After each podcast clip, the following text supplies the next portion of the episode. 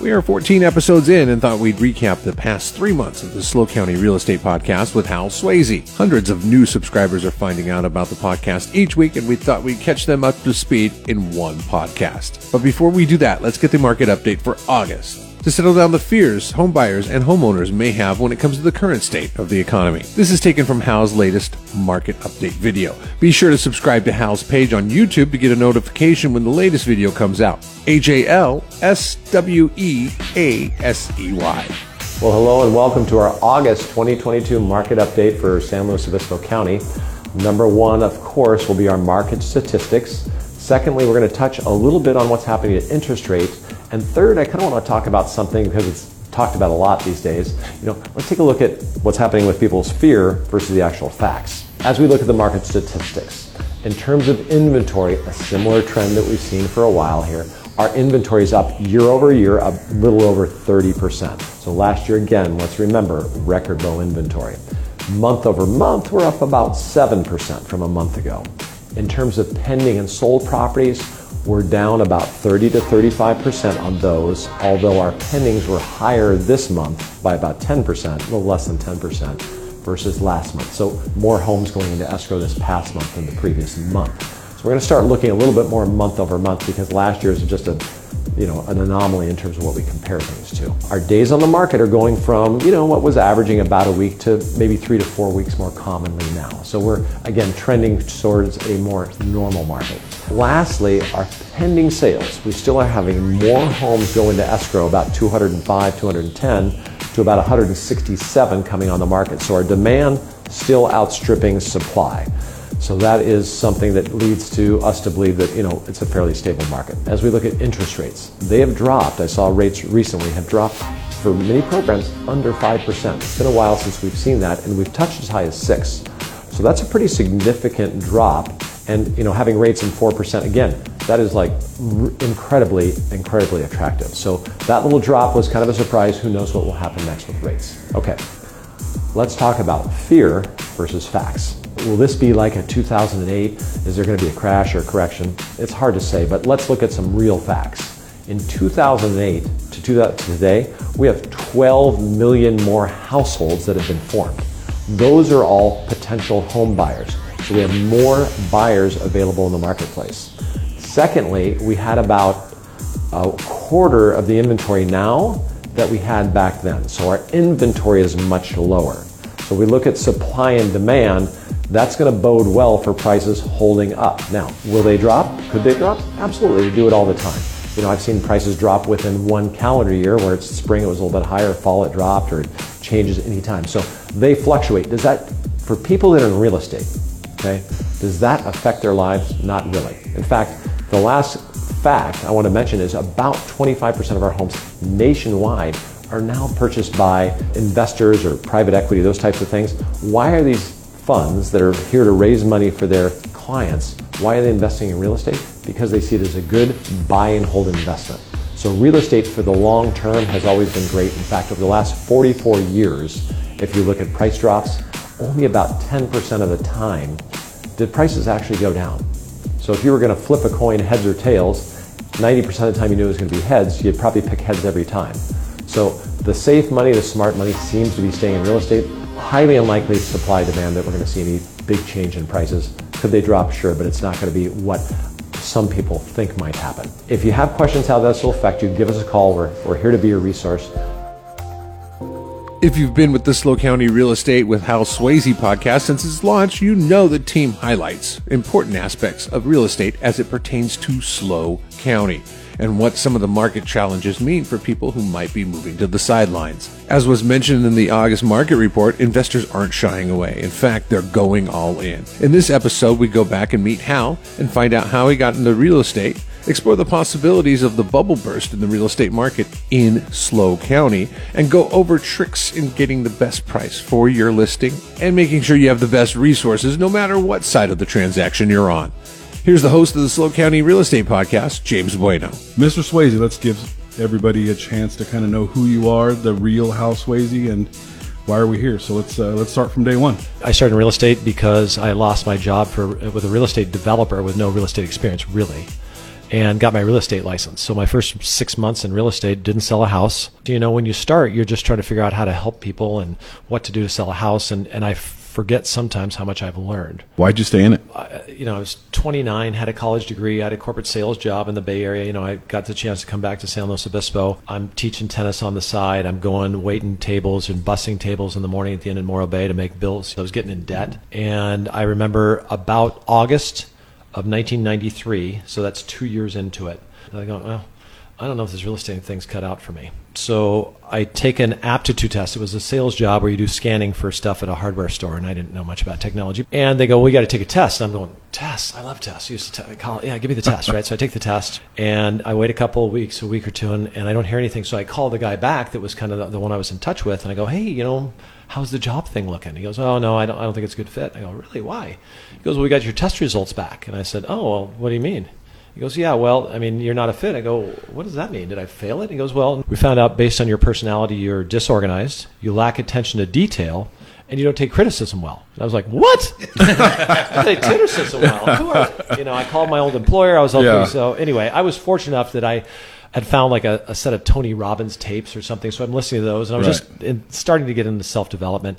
And um, he, I remember him saying, "You can have a life by default or by design." And if I would have got the job, I would have made twenty five hundred dollars a month, which would have been a good living for me at the time. Right. That's what I'd made before I was in real estate. And I went, okay, let's do this thing. The next year, things started to work out. So I kind of hung in there. I don't know what the analogy is, but the guy on the life raft who's like, how many more days of this do I have? But I, I kind of got through at that point and I was able to pay some bills and make some headway. So mm-hmm. it just takes time for it to start to show. Right. Can I start a restaurant today and be successful in six months? Well, gosh, no. And, and you're starting your own business. And there's a huge failure rate in any business, as Jay knows, in real estate as well. yeah. I was just fortunate that I was persistent and stayed in there. I think now 31 years in the business, you know, we probably helped over 25, 2,600 families Wow. Buying or selling homes and a lot of wild experiences in the meantime. Question: uh, Talk to us about your athletic career. I grew up in Sun Valley, Idaho, and, and none of my family had gone to college. And I played in a tournament in the summer, and I played a guy against that was going to Boise State. It was highly recruited, and we had a close match. And the For coach, What, what sport? Oh, I'm sorry, tennis. Yeah, tennis. And the coach comes over and goes, "Hey, you, you know where you're going to college?" I go, "No." He goes, well, "I got a $300 scholarship if you want to come to Boise State." And I was 300 bucks. I am there. So I played about a year in Boise State, and I, I didn't have as much background in the sport as some other players. So about a year and a half into it. I wasn't really starting, got a little discouraged. My girlfriend moved away, so I decided to move to California. I actually followed her and then worked for a year and became a resident of California so I could afford to go to school. Unfortunately, I got back into it. Because I played tennis, I was able to afford college on my own because I got a good job teaching tennis in the summer. So I was landscaping in the summer, and that was tough work, which was fine. But then I played in a tennis tournament with this guy, and he says, Why don't you come work for me at the tennis club? And I said, That sounds good right? So I went back. I played at a junior college. We did pretty well. Came to Cal Poly. Uh, we didn't have scholarships, and then you know I was here for two years to play my career and, and finished at Cal Poly, and we won the NCAA national championships in '86.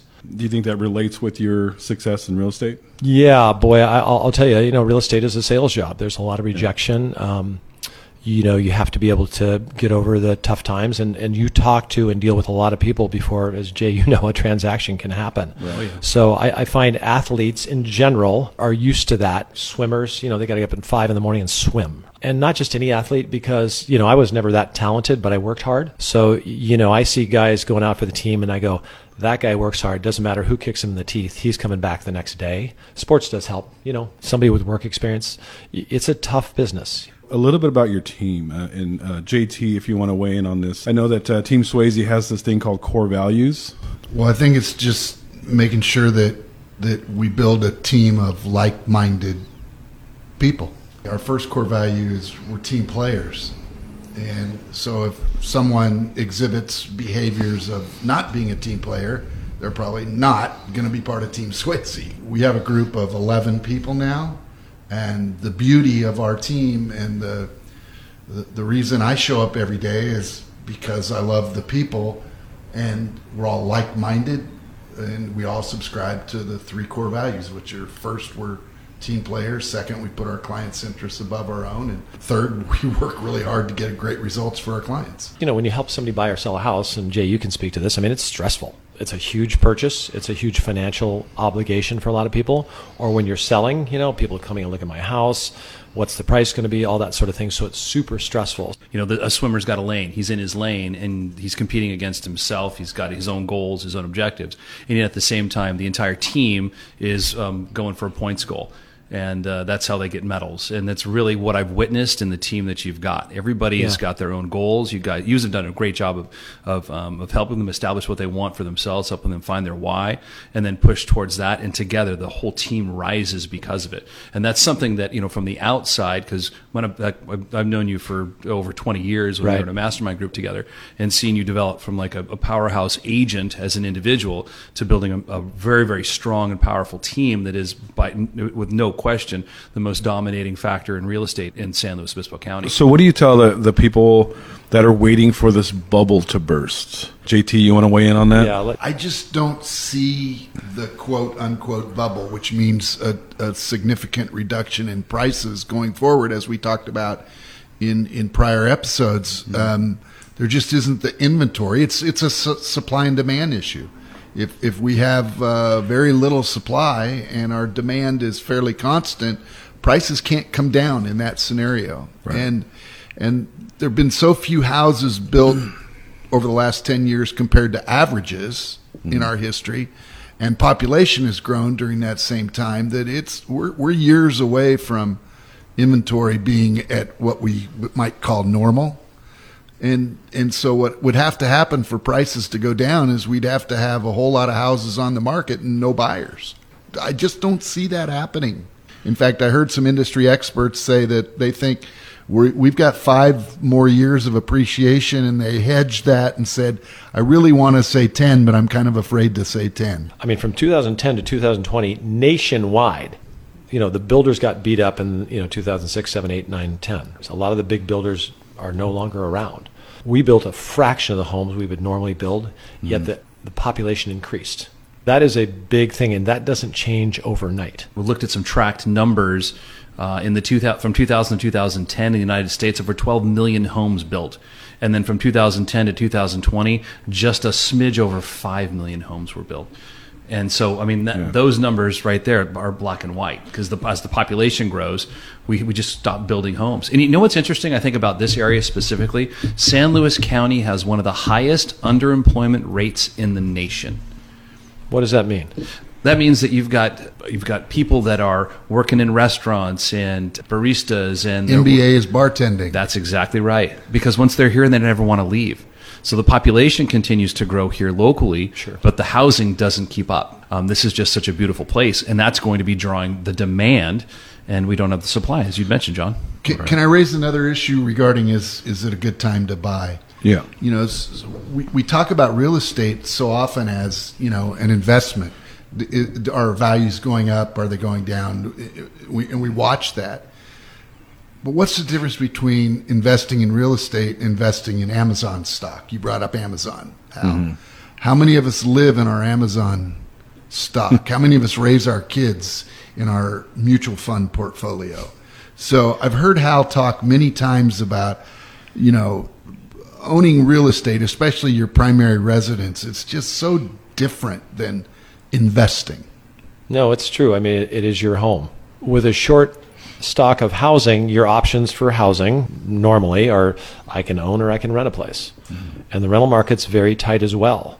So you might be paying a pretty high price to rent in a place that's not that good, maybe you wouldn't buy it. You know, I mean, there's some occasions where hey, it makes sense for sure, but in general, uh, you, you know, it's it's a stable source of a place to live, mm-hmm. and financially, it becomes for most people, like my parents, for example, their biggest financial asset. If they would not have bought a house, it would have changed the landscape of their financial life. Right. You, you know, I'm, I'm, I'm laughing, Hal. In 2015, you sold my house out from under me. It wasn't even on the market.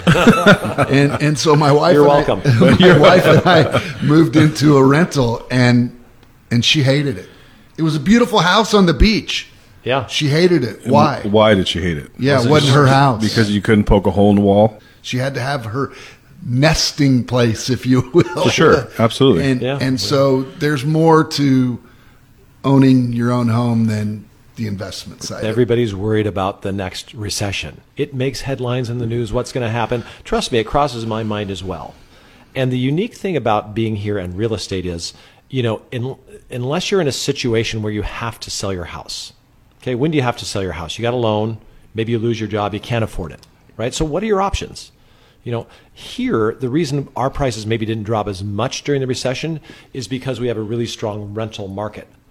So nobody's going to give you a loan today on a place you can't afford, but circumstances can change, right? And then even if you have to move for a job, you know, I lost my job in San Luis Obispo. I did get another one in Oklahoma. I'm taking the job because I need the job. A lot of people just rented their homes out. They waited out the storm. The thing covered itself. And now, you know, they're fine. So if I think I've bought and sold real estate for myself and and if I always look back, if there's something I tell my kids is like, yeah, the people who are smart just just never sold anything.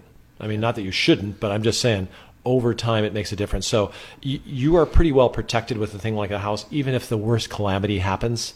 For almost everybody, you can be okay. Especially here, I can speak to the Central Coast. How important is it to get the right number when you're listing your house? Too low, too high? You know, how important is it to get that perfect number for when you put it on the MLS at first?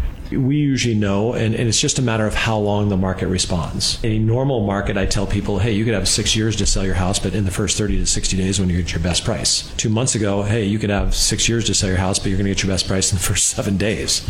Now it might be three weeks. It's positioning to get the most response, and as John said, most people looking at it, the more people look at it and you show it to, the better chance you have of the most offers and the highest price. I call it positioning it in the marketplace. An appraisal is a historic view of a prior sale. Like that doesn't tell our future. Having someone like Hal, a, a student of the market, uh, being able to do a couple things that Hal you said I think was really impressive. I, I, haven't actually heard any other agent do is call on sales that are pending. Now, what does that mean for the, the consumer? When a property goes on the market and it's for sale, uh, it goes into our multiple listing service, and we can all see what's on the market. Uh, once an offer is accepted and it goes into escrow, the status changed changes to pending. So we don't know because we can't see the sale. It hasn't been recorded. It's not public public information. So Hal, what you're telling me is that you call the agent that had it listed so that you get some idea of what the current now is as opposed to the historical information, which is the appraisal. And that's going the extra mile. And that makes a big difference when you're trying to price a property. Absolutely. An appraisal is nothing more than a historic look at what has transpired. And then you've got this magic of trying to adjust for what, where's the market going? What has it done? And nobody has a crystal ball, but taking that extra step help makes a huge difference, I would imagine, in getting a property properly priced. Um, unlike that, as opposed to something like Zillow, which is just an aggregator, right? They're pulling, they're scraping the, the internet for data to try and get information, and the stuff you see there might be six months old. It might not, the house might not even be in the market. Uh, so it's a real poor view of what's truly happening in the market. But um, to, to the, the aspect and the, the tactic that you take, Hal, I think it's really, really uh, impressive and important to know that you're taking the historical data, but you're also talking about real live activity, things that are happening right now to yeah. help you evaluate homes for your clients. It's impressive. You know, I would say if you're to the consumer, rely on the professional. Leave the pricing of homes to the experts. Lean heavily into somebody that you're hiring to do that job for you because they're going to be the ones with the tools and that are in the know. They live, eat, and breathe it. They're looking at it every single day. You wouldn't go to your mechanic and ask him to perform oral surgery on you would you? It's not what they do. Stay away from using the aggregators to try and evaluate your home. We know we've got prices that vary all over the county. We've got so many little microclimates down to communities that are so specifically different. You cannot get a proper valuation from an aggregator like Zillow or Realtor.com or Ojo. Those companies just don't provide the minute details that your real estate professional can give you. So, Jay, uh, if I have this correctly or I'm close, Last year in the county, there were a little over 3,000 transactions. A buyer side, a seller side to each transaction, you got 6,000 real sides. real estate sides, sure. right? There are over 2,000 agents in the county, so the average agent does less than three.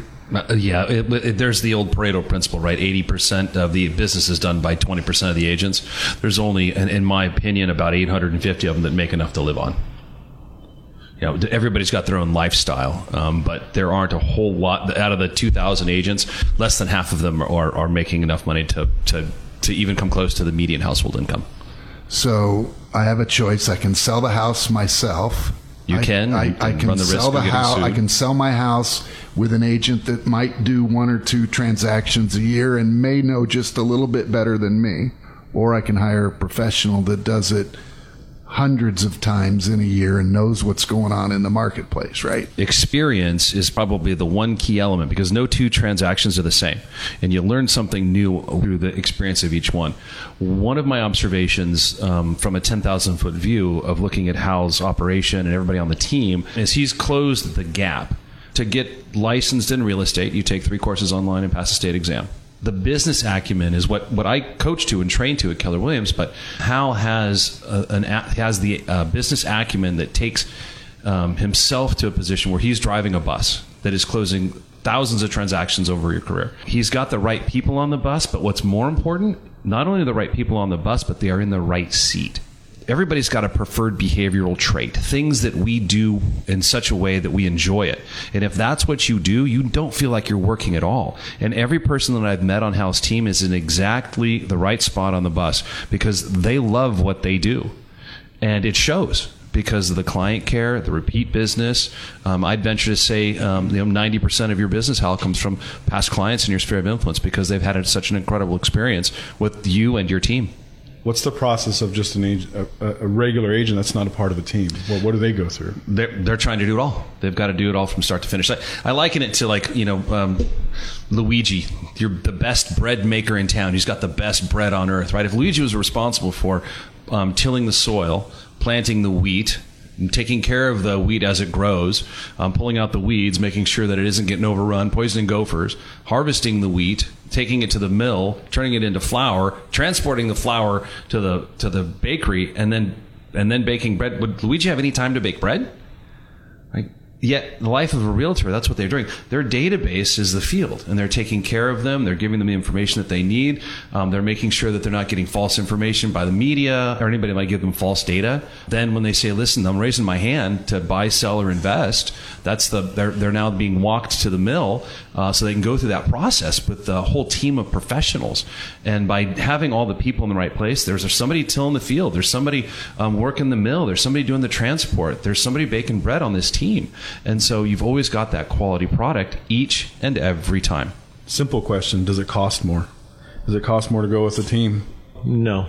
The commissions are, I mean, they're all negotiable, but it's the same. Basically, you get, you know, a handful, six, seven, eight people working for you for the price of one. There's discrepancies, of course. Every transaction is different, but yeah, it's about the same. But I get worried because you, you said if I'm driving the bus, if I'm driving the bus, we're in we're in actual yeah danger. You're leading the Yeah, bus, yeah. That's sure. why we have Yeah. a team. So I'm not driving. But I- love it.